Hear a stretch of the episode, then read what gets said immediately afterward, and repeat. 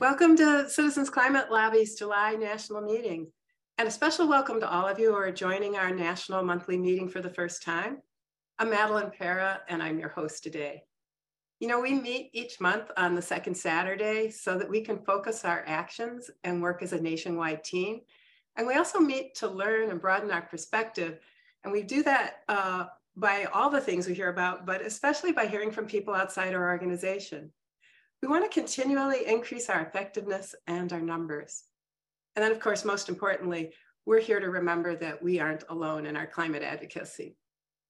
So our speaker today will be of special interest for all of those who focus on state climate policies alongside of CCL's core national policies. And also for those of you who want to learn more about how to build support for carbon pricing within environmental justice communities. After Sarahia Benn is done, I'll share some June conference highlights and go over the suggested actions for the month. So I was blown away when I heard Sarahia Benn talk about the legislation that she and a growing coalition are working on in the state of Maryland.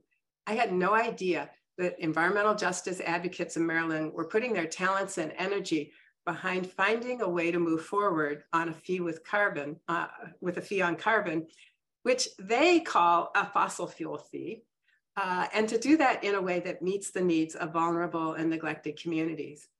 So of course, I immediately reached out to her and asked her to come and talk with us about the policy and about the messaging that she's been part of developing.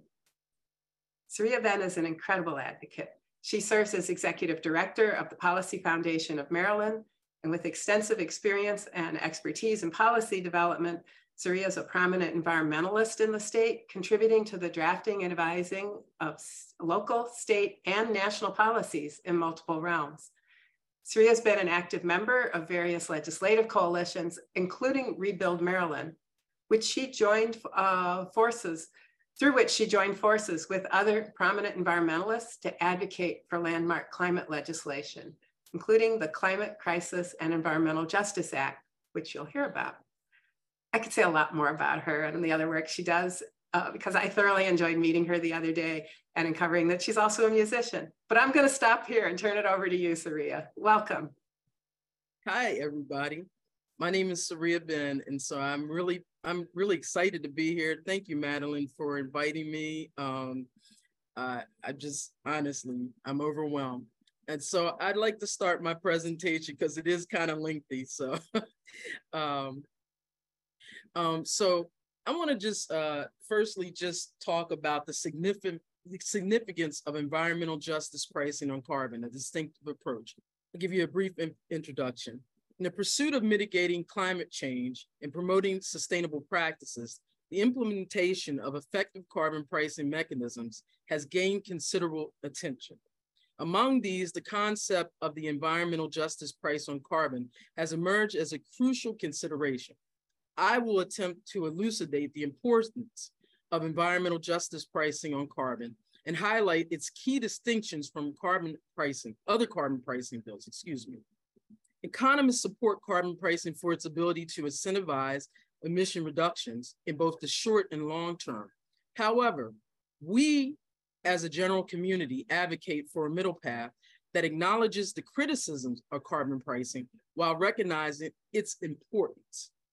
Our stance is based on the principle that the gifts of nature should be shared equally by all, including the right to clean environment, fair distribution of revenue generated from limiting resource use. To address environmental injustice, it is crucial to acknowledge the extent of the problem and to recognize the role of government policies and market forces in perpetuating disparities. Solutions must rectify systemic failures in both the market and the state. Environmental justice and climate stabilization are interconnected goals. As climate change worsens, environmental injustice increase. Therefore, climate policy should explicitly incorporate environmental justice provisions to ensure existing disparities are not exacerbated. By designing well-crafted policies, we can work towards the ambitious goal of reducing environmental inequities. So uh, I would like you to go to the next slide. And in going to the next slide, you're gonna see a general overview. Back one, please. Thank you. You're to see a general overview of what environmental justice is, a general de definition. Impacted communities are represented at the decision, decision-making process. Why is that important? We're talking about low income, we're talking about Black, Brown, all marginalized communities included in that representation. The process in planning are all there to participate. The distribution of all the environmental benefits, impacts are distributed equitably. So now we come to the definition of what environmental justice is. Uh, so important on carbon refers to a policy framework that integrates environmental and social equity considerations into carbon pricing mechanisms. It seeks to rectify historical and disproportionate burdens borne by marginalized communities, ensuring a fair and equitable transition towards a low carbon future. Um, I'll go on, but I'll just tell you, I live directly in a marginalized community, uh, a veteran community. Uh, a large amount of veterans live in my community, and we're wholly marginalized. Um, there's low income, there's different disparities. And so this is part of the reason why I fight for environmental justice. So here are some core objectives um, that you need to, uh, to address in environmental justice carbon pricing. Addressing the disparate impacts of climate change on vulnerable populations, ensuring equitable distribution of the, both the cost and benefits associated with carbon pricing policies. That is something that's completely different with other carbon pricing bills. They don't ever equitably necessarily address both the costs and benefits. And promoting community engagement, inclusion, and participation at the decision-making decision making process, excuse me. The importance of environmental justice pricing on carbon, reducing inequities by accounting for the different differential impacts of carbon pricing on marginalized communities, an environmental justice price on carbon can help alleviate historical, environmental, and social injustices. And it can serve as a means to rectify systemic disparities and foster more equitable outcomes. And it can direct toward revenue, needed revenue towards affected communities and it supports their ability to adapt and respond to the challenges posed by climate change. This includes in investing into climate resilience projects, improving access to clean and affordable energy, strengthening community infrastructure, which is so important. Uh, facilitate, facilitating sustainable development, clean technologies, job creation, um, financial incentives, incentives to transition towards clean technologies, renewable energy sources, reducing reliance on fossil fuels. Um, anything you could think of that is in that space, uh, sustainable industries, environmental justice pricing on car carbon drives economic growth while ensuring a just and sustainable future for all. Overall, environmental justice pricing on carbon is a powerful tool for addressing inequities, enhancing social resilience, promoting sustainable development, and it embodies the principles of environmental justice and serves as a vital mechanism for creating a fairer and more sustainable and resilient society. And finally, enhancing social resilience. Um, environmental justice pricing on carbon recognizes the communities facing higher environmental risks are often the most vulnerable to climate change impacts. By addressing these vulnerabilities, such pricing mechanisms enhance the resilience of a marginalized population, ensuring their well-being in the face of environmental challenges. So we have the distinctions um, from other carbon prices bills. Very important to understand that um, with an environmental justice carbon pricing bill, you have a targeted approach. Um, the other bills primarily focus on the economic efficiency, um, where environmental justice pricing on carbon acknowledges and seeks to rectify historical disparities in burden sharing.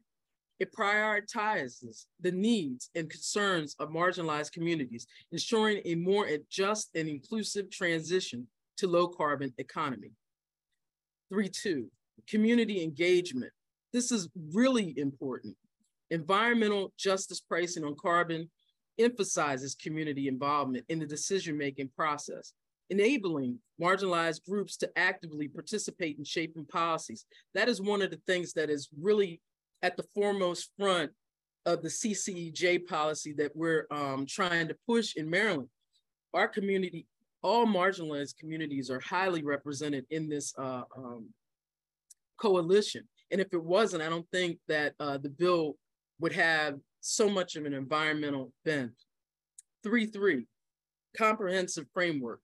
While other carbon pricing bills may solely concentrate on reducing greenhouse gas emissions, environmental justice pricing on carbon takes a holistic approach. It encompasses not only the redu reduction of carbon emissions, but the promotion of social equity, environmental justice, and community empowerment.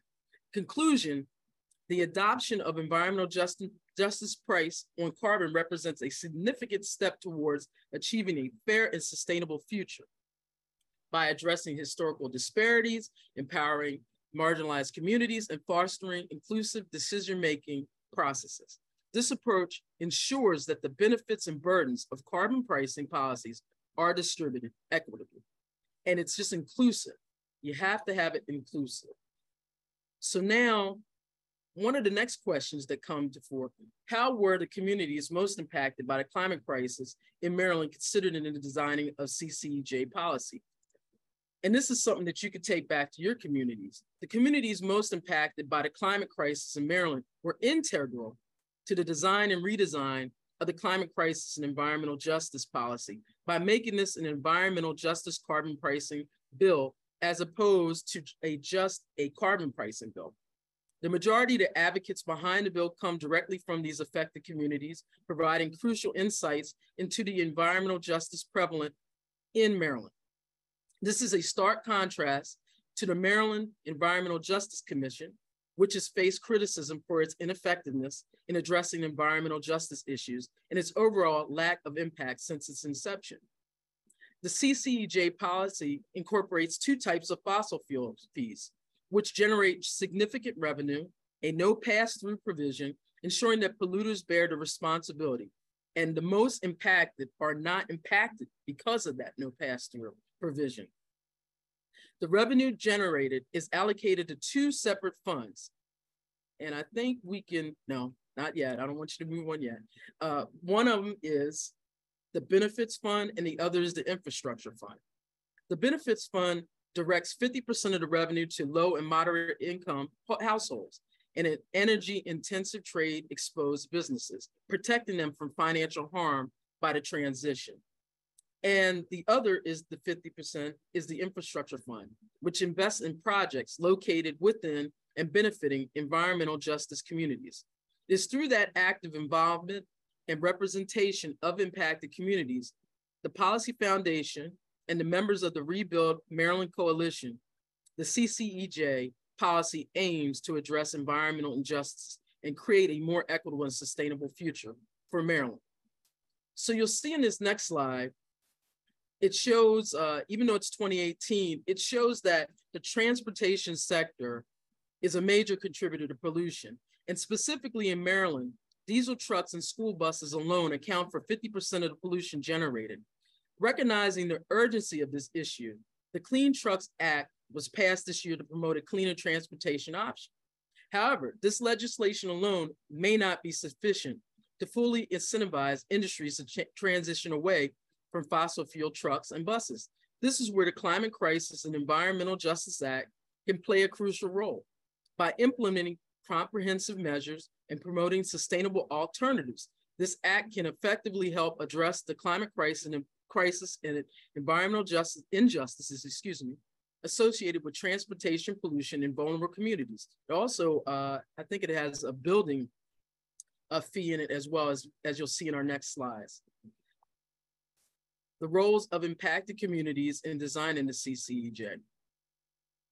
Um, the roles of the communities in designing the CCEJ policy was of utmost importance. When the Rebuild Maryland Coalition was formed, it was formed under the core idea of engaging advocates from the marginalized communities and actively involving them in shaping the policy. Recognizing the individuals who directly affected were affected by environmental injustices have invaluable insights and perspectives that must be heard, specifically on a local level. Our coalition has taken significant steps to ensure continuous engagement with these impacted communities. We conducted regular meetings, discussions to refine the policy over the past couple years, ensuring that it addresses the specific environmental justice needs to Marylanders. And during these meetings and discussions, we have shed light on prevalent environmental injustice in Maryland to craft this policy, such as firsthand accounts in my area in Southern Harford's Perryman Peninsula, which is one of the most industrialized areas on the East Coast, and it's located in one of the most historic African-American communities in Maryland. We've also discussed the abuses in Prince George's, Brandywine, and Baltimore City's areas. It's crucial to understand that and have that meaningful engagement to craft these policies. So let's talk about the components, next slide, of the CCEJ. In context of environmental justice carbon pricing, a no pass-through provision refers to a policy of regulation that prevents businesses or entities from transferring the cost of carbon pricing directly to the consumer.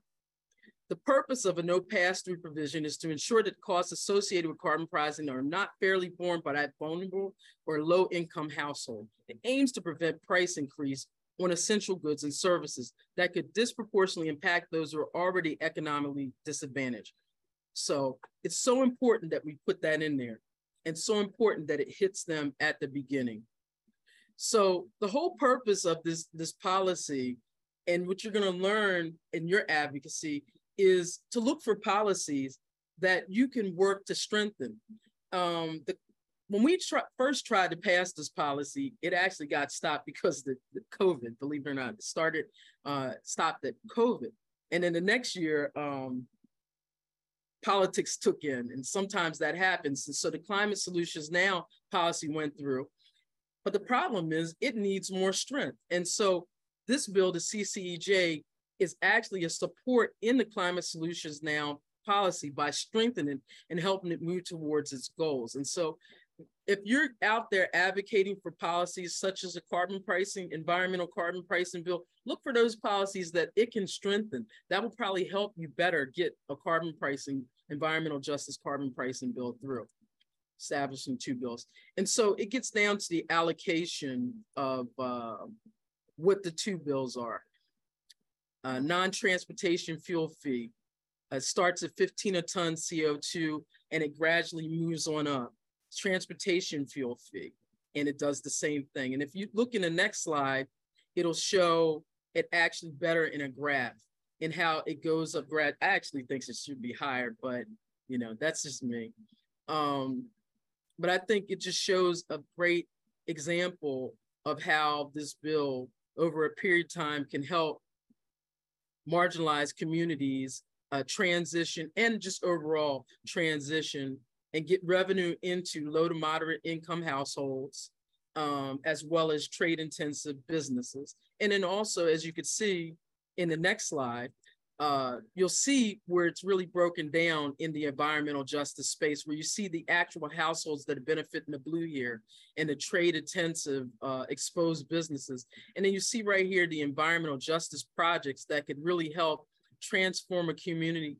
And then the local climate plans, which um, tell you what's really going on locally. And then you can build resilience right there. So it just tells you right there um, without built in the policy. Last section, and then I'm gonna wrap this up because I do know I'm going a little bit further. Um, environmental justice outcomes, the CCJ.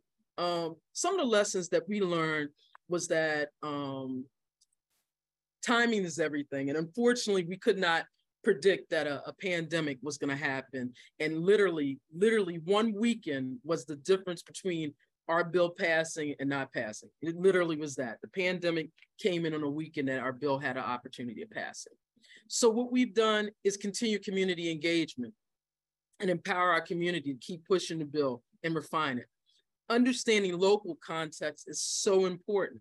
If you don't continue to engage locally, you cannot understand the challenges, the priorities that are different in your areas because there are different climate priorities all over your areas. And so you have to tailor a bill that can help address all those areas. Education and awareness. um, about the climate crisis and the environmental injustice.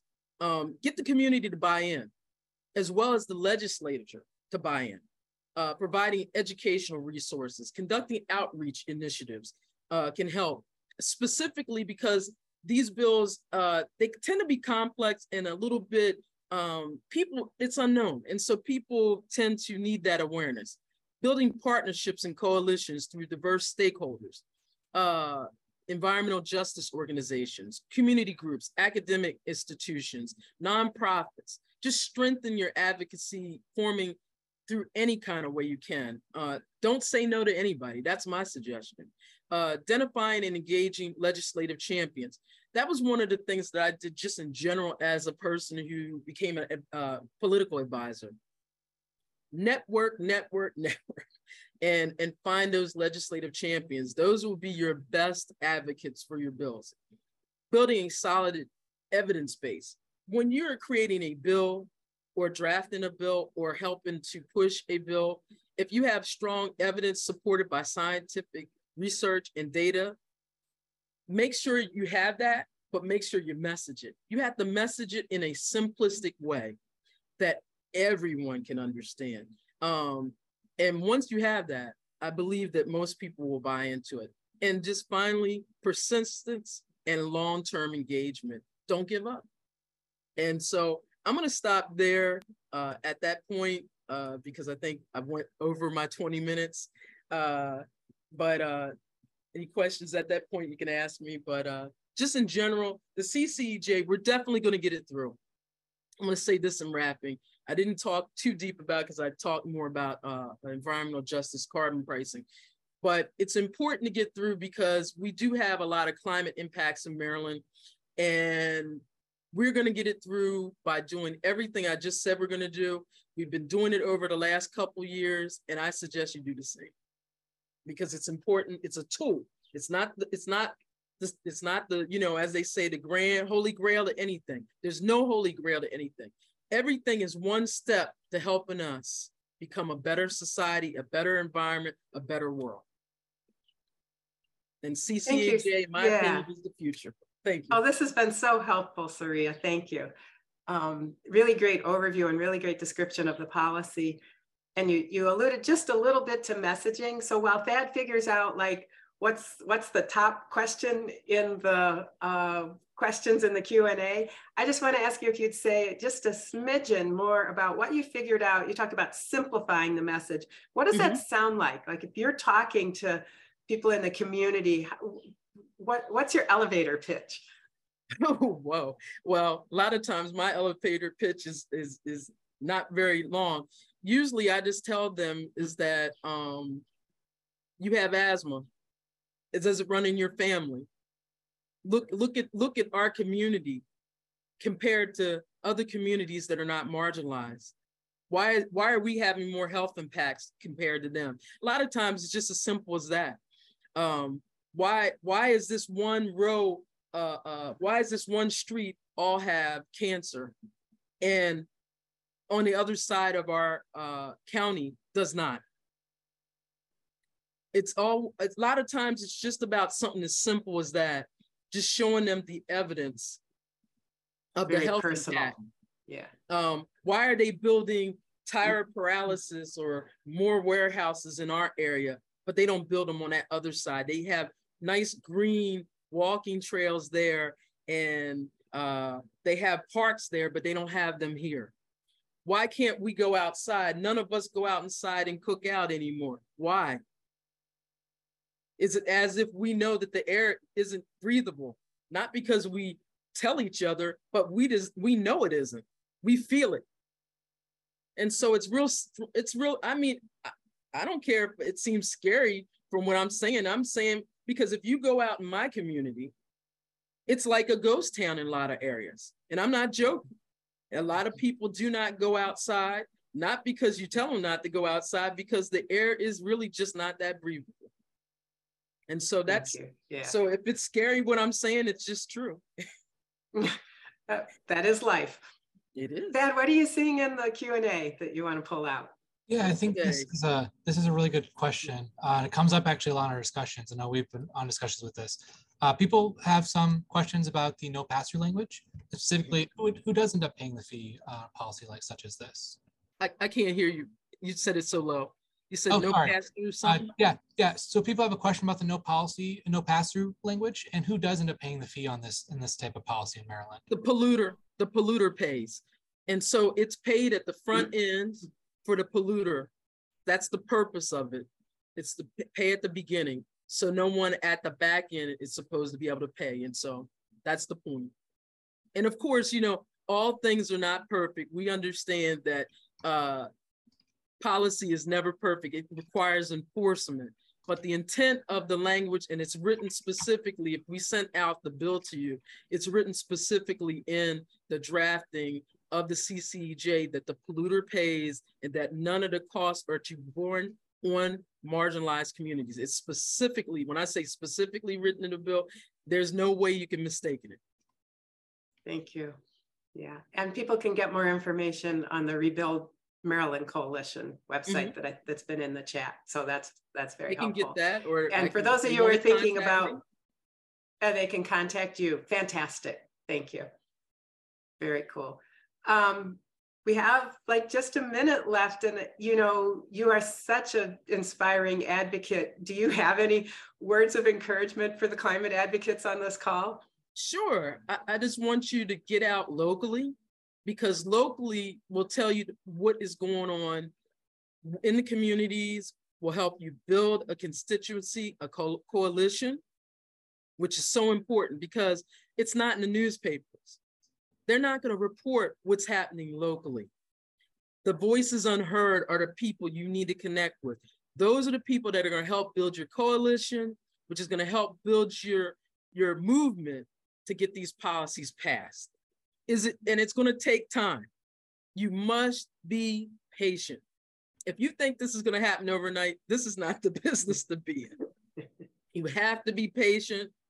You have to be steadfast and you have to be focused and just make sure your policy is clear in everything that you're trying to do. If you're trying to do one thing, make it clear about that one thing and get that thing through and then do the next thing and so on and so forth.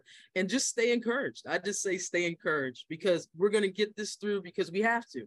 It's, it's for our better life. We all deserve a better, cleaner environment, period.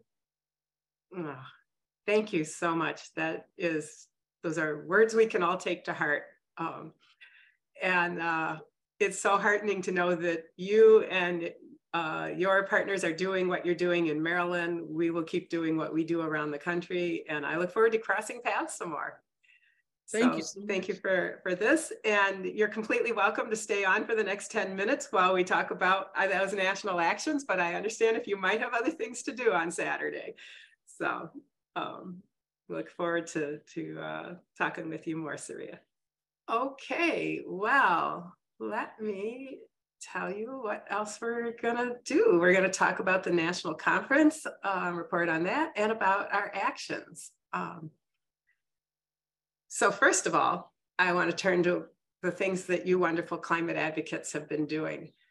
And we got to start with the June conference and the energy there. Wow, was it good to be back together and very just energizing to be on the Hill. The numbers tell part of the story. Nearly 900 people made it, and we had an official delegation from Ghana. And uh, 436 lobby meetings were held as part of our lobby day. So that was fantastic. You know, as always, you worked incredibly hard to get ready for those lobby meetings. You had to sort out and master multiple asks, which is new for us, and uh, but not completely new. And you had to craft the right use of our new policy agenda for your particular members of Congress. So we asked a lot of you, and I'm told it wasn't always comfortable. So in, I want to give a particular shout out to every single team leader, the lobby team leaders. You know, since some of you had more than one team to organize, you and your teams, you made this happen. And everything I hear about the lobby meetings validates that our policy agenda enabled fresh new conversations to happen and that special things can happen when we're able to be in the room together. I hope you're enjoying the pictures. We did make extra time, uh, and it's never enough, I know, for planning meetings and for socializing this year. And it was really cool to see folks connecting in their teams, on the dance floor, in the game room, and all over the hotel. But then there was that music video produced live at the conference, which I think captures the energy of the event and the power of being together better than any numbers or words I could share. So I want to thank Dane Myers of CCL Miami, who spearheaded that, backed up by his region and a ton of other enthusiastic singers and musicians. And we're going to roll that.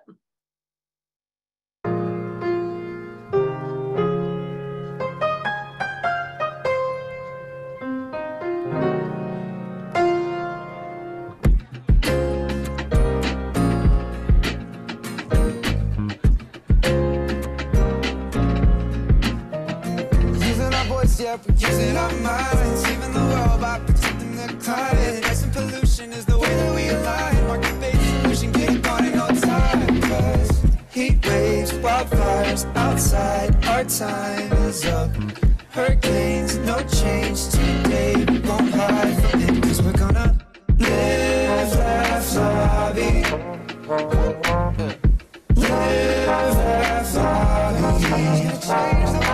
CCL at the army. thousand people around me. This is a peaceful army, kinda feels like a family. Showing up for the climate, standing up for the earth. Trying to preserve the future that everybody deserves. Making our voices heard, we don't sit on the side in silence now. Why does it seem like power's always trying to divide us, man? That's why I'm smiling when I reach across the island. Kindness to unite behind the science, cause heat waves, wildfires outside, our time is up. Hurricanes, no change today. We won't hide from it, cause we're gonna yeah.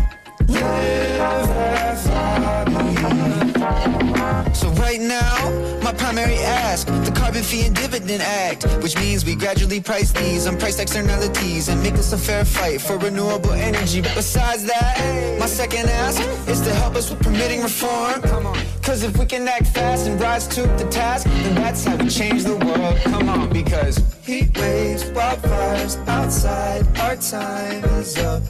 Hurricanes, no change today. We won't hide from it, cause we're gonna live, laugh, lobby. Change, gonna change the world. Live, laugh.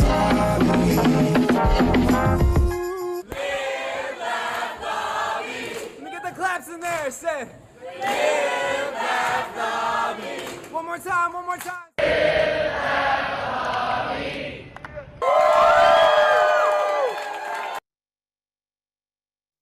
Okay, I'm going to have that ringing in my ears. Live, laugh, lobby. And by the way, you know, it was a, it's quite a feat to get hundreds of people standing on the Capitol steps to sing somewhat in tune and on beat.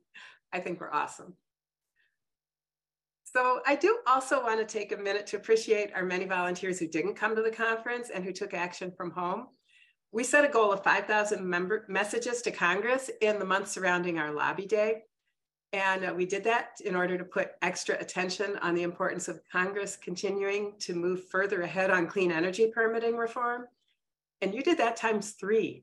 You achieved 15,536 messages by the time we stopped counting on July 5th.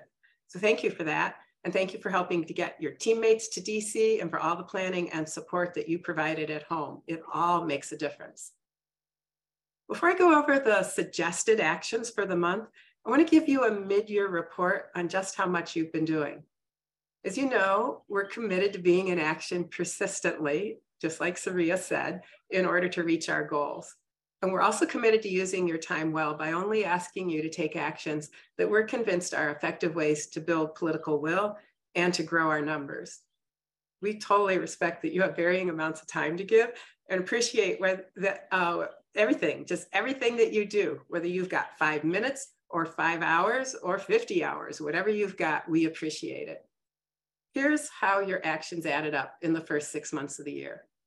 716 uh, lobby meetings with Congress, including 75 town halls.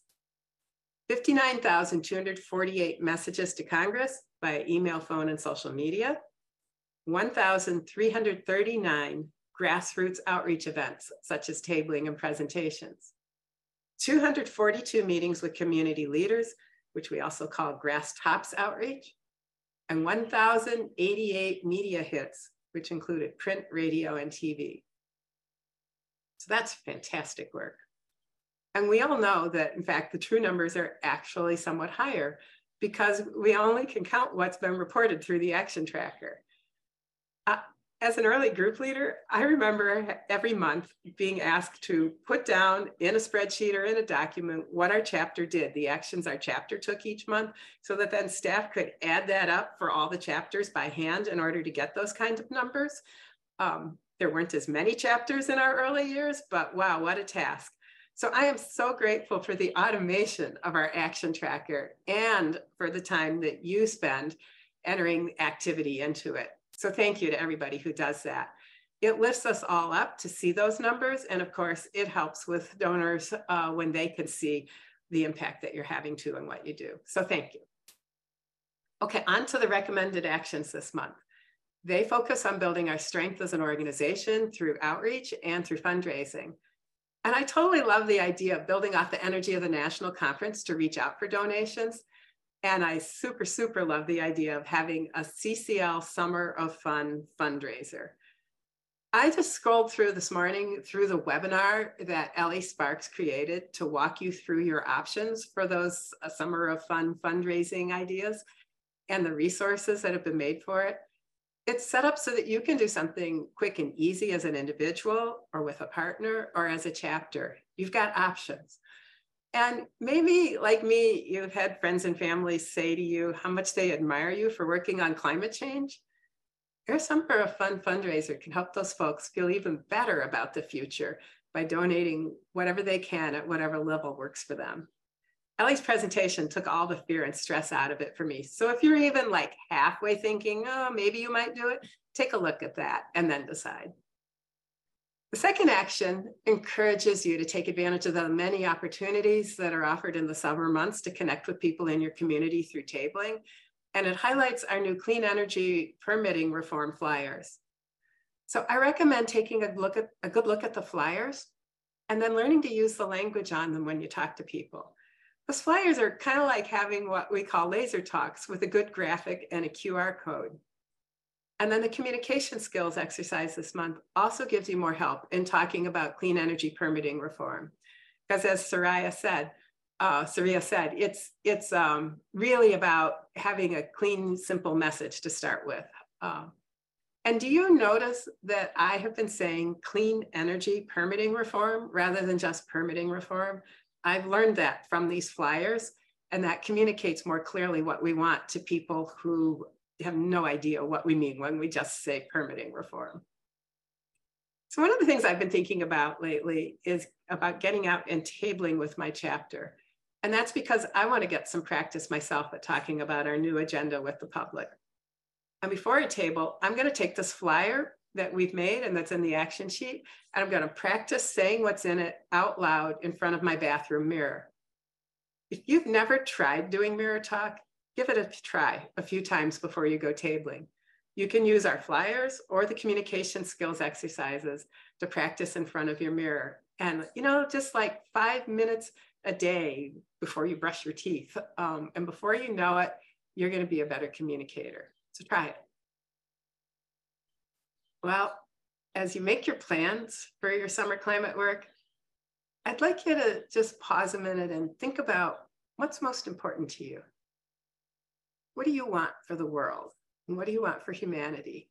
And how can you weave that into your life this summer in ways that are big or small? You know, here in CCL, we've taken a stand for humanity coming together to solve its biggest problems. And for us, that's climate change.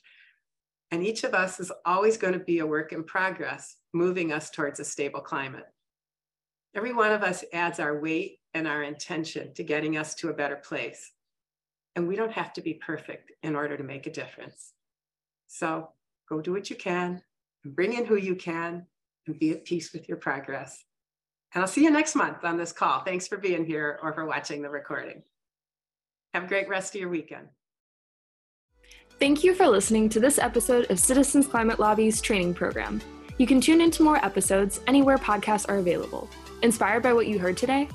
Join Citizens Climate Lobby to advocate for bipartisan climate solutions. Go to community.citizensclimate.org to find more trainings, resources, your local chapter, national action teams, discussion forums, and more. Be sure to like our Facebook page and follow us on Twitter and Instagram at Citizens Climate. We also invite all of our listeners to subscribe to our YouTube channel for more inspiration. Like what you hear? Recommend us to your friends and make sure to give us a five star rating. It helps us show up on other listeners' feeds. Feel free to pass on any suggestions for future episodes in the comments as well. And together, we are creating the political will for a livable world.